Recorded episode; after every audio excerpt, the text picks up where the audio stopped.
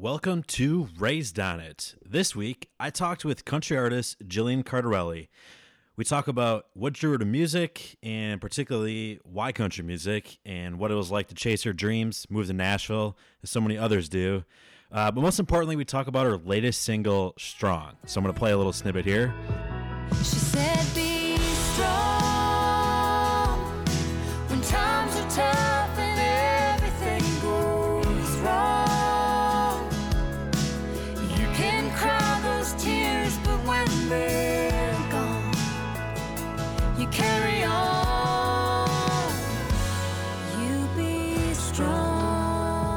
She wrote the song with Charles Esten, who also sings on the song, and it's a very personal song to her. And I got to give her a ton of credit for being as vulnerable as she was, putting that song out there for the masses. That is what I love about country music, and I think that's what so many country music fans love about it as well. Uh, quick side note: we do have two other podcasts on the Raised on a Podcast Network that I'd recommend. Video Vault, where we talk about different iconic music videos over the years. Recently, we did Travis Tritt's Best of Intentions, where he goes to jail, and then Alan Jackson's humorous, totally 90s countries uh, music video, Tall, Tall Trees. And the other podcast is the album collection. Recently, we did a Thomas Rhett album and one of Tim McGraw's albums. And really, we just talk about what it means for their legacy, some of the hidden gems on the album that we love, and just all kinds of other fun stories about it, the songwriters and everything that uh, goes into a, a deep dive on the album. If you like this podcast, hit subscribe. We'd love for you to leave us a review, give us five stars. And as always, we are raised on it, and we can be found at raisedonitblog.com for throwback jams, artist interviews, album recaps, everything you can imagine. We got it covered.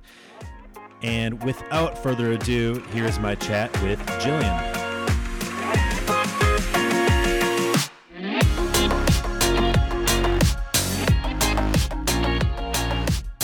Well, I guess to start, what was life like growing up in Massachusetts? Like, who did you want to be when you were a kid? Was it always music, or were there other interests that you had? Um, honestly, it was always music. I have been singing. I know it sounds cliche, but before I could talk, and when I was five years old, I was like, I want to be a singer when I grow up. And I get that question a lot. The whole Massachusetts thing. It's like, how do you get into country from being from Massachusetts? And I live in a pretty rural area, and I think that country mu- country music is more of a way of life than it is kind of where you're from. So I just really identified with the the storytelling, even at a young age. I loved that, which is kind of what led me to it. Because Boston, like that whole area, has like a growing country fan base, doesn't it? country fan base yeah when i was really young it wasn't as big but then in high school they started having like kenny chesney would do country fest and bring all these country acts and he would sell out like two nights at gillette stadium so it's really has a big big country fan base now which is awesome to see. And the radio stations i know have won awards in the past for being like the biggest market for country. So it's it's awesome. I love it. Yeah, it's not one of those typical like areas of the country you think is full fledged country, but, but it's right. I mean you area. get up there in like new hampshire and you feel like you're you could be in arkansas. You know it's not it's not like it's not big city. I mean where i'm from i'm like right on the border of like a very rural rural area so. And I, I did some digging and i'm curious are you a better golfer or are you better at karate? Because those are both some things. Yes.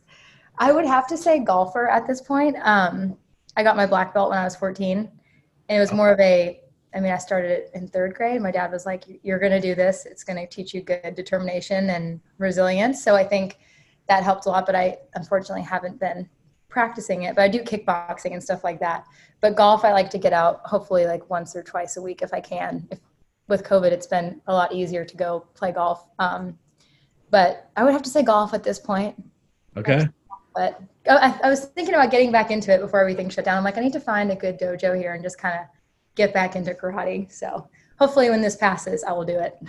i love it because like everyone thinks of artists as like their only music and it's like no there's a whole nother side of them too like they're not just Yeah. singing writing things like that so that's that's Yeah. awesome to hear so when you were growing up who who were your like main music influences whether it's country artists or outside of country So George Strait was my favorite since I was Okay. little. my grandfather was stationed in Georgia in World War II. So that's kind of how I fell in love with country. He kind of loved it listening there and then brought it home. And my dad loved it and he passed that on to me. So it was a lot of George Strait, Johnny Cash, um, and Shania Twain. She came out when I was really young. So that was a big influence for me too to hear somebody kind of put a more modern spin on it. And she was just iconic with her music videos. I remember watching CMT as a little girl being like, that's what I want to do. That's it. yeah, she was definitely iconic, especially that time. It was a little, little edgy, but looking back, it's it's normal. Like, yeah, yeah, that's not edgy anymore. It's normal now. yeah. So, you're growing up as a kid. You're, like you said, you're singing songs before you can talk. All about music. When did you? When did it like click for you that you're like, this is more than just something I'm doing for fun. This is something I want to pursue professionally. Like, I want to go chase my dreams and do this? Yeah, it would have to be in high school, I think, is when I realized that I could make a living at it in a way. I started playing, my parents were so supportive, which has helped so much. They've just been always encouraged me to go after my dream and never kind of like, oh, you can't do that. That's that's fun. But they were just very like, this is what you want to do? Okay, all in. And I started playing county fairs. I would my dad would carry this like karaoke, not a karaoke machine, but like this speaker, and I would get my songs. And I was like 15 at these county fairs singing with like a backing track. And I mean, I was getting paid for it at the time. And I was like, oh, like I could do this as a job. This isn't just a dream with a microphone hairbrush. So it was kind of, I realized I could do it and make a living at it, which was encouraging to see even at that age, even though it was on a, such a small scale. I was like, well, what, what do I need to do to get to the next step? And that was obviously Nashville. So it's kind of the story of how it all how it all started. So then you make the move to Nashville, and what was that initially like? Were you did you come into it with certain expectations, and then when you got here, you're like, oh wow, like this is way different than I thought, or what was that? What was like that first couple months like here when you're trying to you know carve out your path? Right. So I went to Providence College in Rhode Island before I moved to Nashville, and I had a couple meetings down here um, one was with William Morris Agency, and like, you really need to move here. And my dad went home and he was like, You're not moving unless you like go to school. Like, we got to get a degree. Like, this is not, you're not going down there at, I was 17. No, it was 18 at the time. And he was like, So if you can find a school, apply and get in, like, you can go. So I went, ended up going to Belmont and finished out my undergrad there. And it was it was awesome because I had that built-in support at school and I made a lot of friends and it was just a good way to network and kind of had that community built in. Um, but it was definitely, I don't want to say scary, but it was a change moving from my hometown to Nashville. I'm living on my own in an apartment and it was just kind of definitely a big change, but I had some friends um, from Boston. I had a band that um, went to Berklee College of Music, and a lot of them had moved down here. So I knew knew some people. So I wasn't just like moving by myself. I had people I could be like, "Hey, can we get coffee?" or "We should write." It was kind of a built-in network, which was so helpful, especially making that transition. Yeah, I want to talk a little bit about like your music style and your songwriting style. So, what is your typical? And I know there's no one, you know, one size fits all approach to songwriting, but how do you typically go about creating a song for yourself? So typically it starts with an idea, and sometimes that's in the middle of the night. I'll wake up at like two and I'm like, oh, that's a good idea. And I'll like jot it down in my notes in my phone. But for me, I'm a big idea person. So I love co writing because, you know, sometimes two heads, three heads are better than one. And so usually starts with an idea for me. And then we kind of go from there and create a melody and a storyline. And I love drawing from, you know, my own personal experience or my friend's personal experience. I feel like the best songs are the ones that come from real places. And uh, this might be a tough question, but you mentioned like you know building that kind of community or like knowing you know which songwriters uh, kind of become friends with and that you can write well with. Mm-hmm. Is there any one or two songwriters that you just are lockstep with that you know they get you and you guys are just like two peas in a pod, so to speak? Yes, um, Erin Enderlin who is one of the first people I wrote with when I moved to Nashville. And I wrote with her and Alex Kline, who is now my producer. And they have that old school country feel and sound. So I know whenever we write, I'm like, this is going to be, you know, something special. And Alex co-writer first and now a good friend and has produced all of my stuff. And she's absolutely incredible. So it's so important to have that person that kind of gets your sound and gets who you are as an artist and can really capture that over recording. It's pretty special. And then the flip side, when you hear a song that you didn't write, like what goes into that the the thought process of because I know there's a lot of artists that let's take Luke Combs for instance. He writes every single song that he records. Mhm. And there's like the Tim McGraws of the world that say for like two or three songs, he's always cutting outside songs. So what do you look for in like those outside cuts that you didn't write, but so on records? Like what what is that that you look for in a song? it has to feel like 100% me. I'm like, if, if it's something that I would say, or like, oh, I wish I'd written that song, or like, that sounds exactly the way I would phrase it. And I'm probably a combination of both. I like writing my own stuff, I love it. But at the end of the day, I'm like, if a song represents me as an artist and I feel connected to it in any kind of personal way, I'm like, I'll cut it. I think the best song wins. I'm not hell bent on writing everything. I think it's great to do so, but I also best song wins. So I think if I can identify with it, it's on the table and anything that can kind of round out a project too. Like when you're going to make an EP, it's like, okay, you have your ballad, your ballad, you need an up tempo and you kind of got to fill what Yeah. makes sense. So one of those songs is your latest release, Strong. And I think like what makes country music, at least from my perspective, different from other genres is like the it's obviously the storytelling, but it's just like the depth and like the actual meaning behind them is way like light years compared to most other genres. So what's what's the background on Strong for those that are going to be listening and you know don't know the, the full story behind why you uh, created Strong? So Strong is about my mom who has been battling cancer for the past coming up on five years now.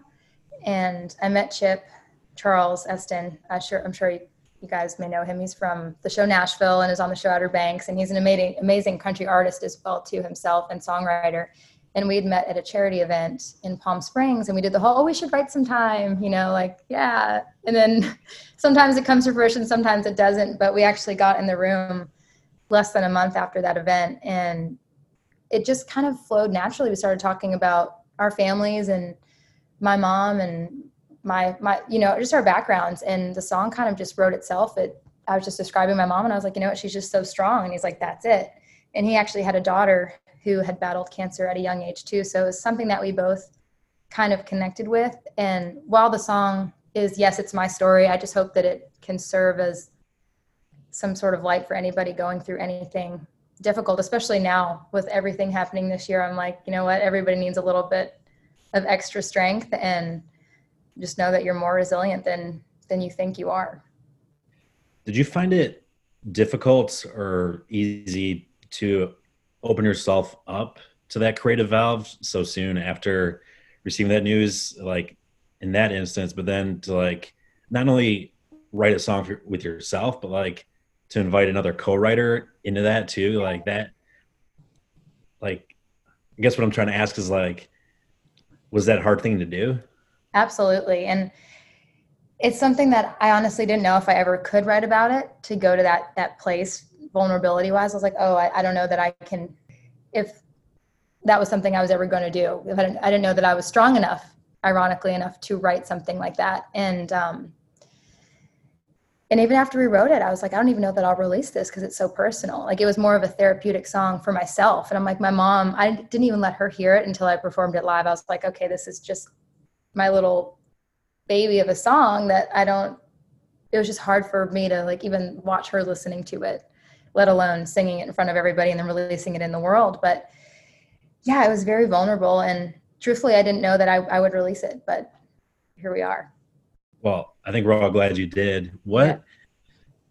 Did you tip your mom off ahead of time that you were going to perform it live when she was listening, or was it just like, you know what, It was a surprise. this moment it happens? Oh, so she was in Nashville and for CMA Fest and Chip had an event called like the Night that is that benefits blood cancer, which is the kind of cancer his daughter had. And he said, Hey, would you want to come sing our song? I think this would be great.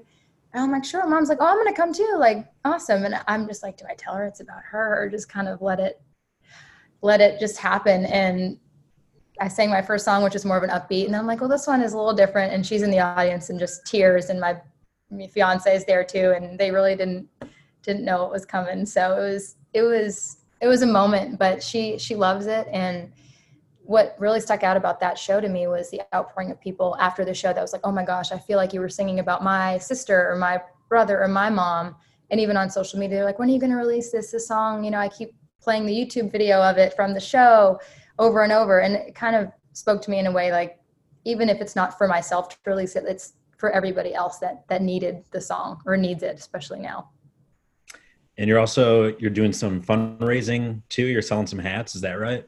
Selling some hats, yes, sir. Um, strong, and then you can also change out the color on the heart to kind of represent whatever is near and dear to your heart, or you know, if it's cancer or any other type of you know disease. But um, yeah, we're doing that. It's benefiting cancer research, so they're on sale now.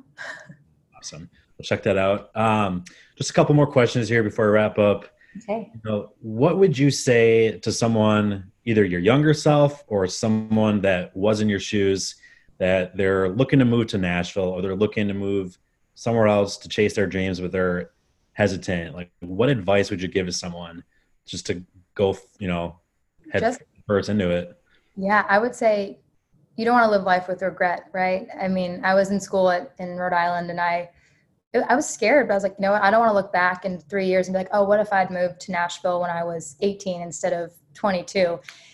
I think there's no time like the present. And if this year's taught us anything, all we have is this moment. And if there's something that you want to do, go for it full force. Don't let anything hold you back. And you can find a way to, to make it happen and just believe in yourself no one works harder for you than you. So I think that's also an important lesson that I would tell my younger self too. It's you have to put in the work every day. Like no one will ever work as hard for yourself as you do. I love that. I want to get that framed or something. I good. That was really good. Uh, I think we can all use that from time to time. That little reminder. yeah. Believe in um, yourself. Yeah. Uh, I guess lastly, what do you enjoy most about being an artist and creating music? Connecting with with people. And I think it's been challenging over the past six months to do that, but we have new ways virtually, which has been amazing. But my favorite is when someone will come up to me after a show, kind of like what happened with Strong, and be like, "Oh, that second song you sang, that is what I'm going through." Just kind of connecting with people. Music is so universal, and I think that it's really special to get to share that with everyone. So, I would say just meeting people and sharing moments together like that is my favorite part about what I do. That's great. Uh, thanks so much for taking the time. Um, where can people stay in touch with you, learn about upcoming shows? Probably not till next year, but Gosh, um, I know. Hopefully next year. Um, JillianCardarelli.com and Instagram at Jillian Cardarelli and Twitter. All the things. sounds good. Well, thanks for chatting with me again. Love the new song, love the story behind it, and uh, wish you nothing but success with it going forward. Thank you so much. I appreciate it.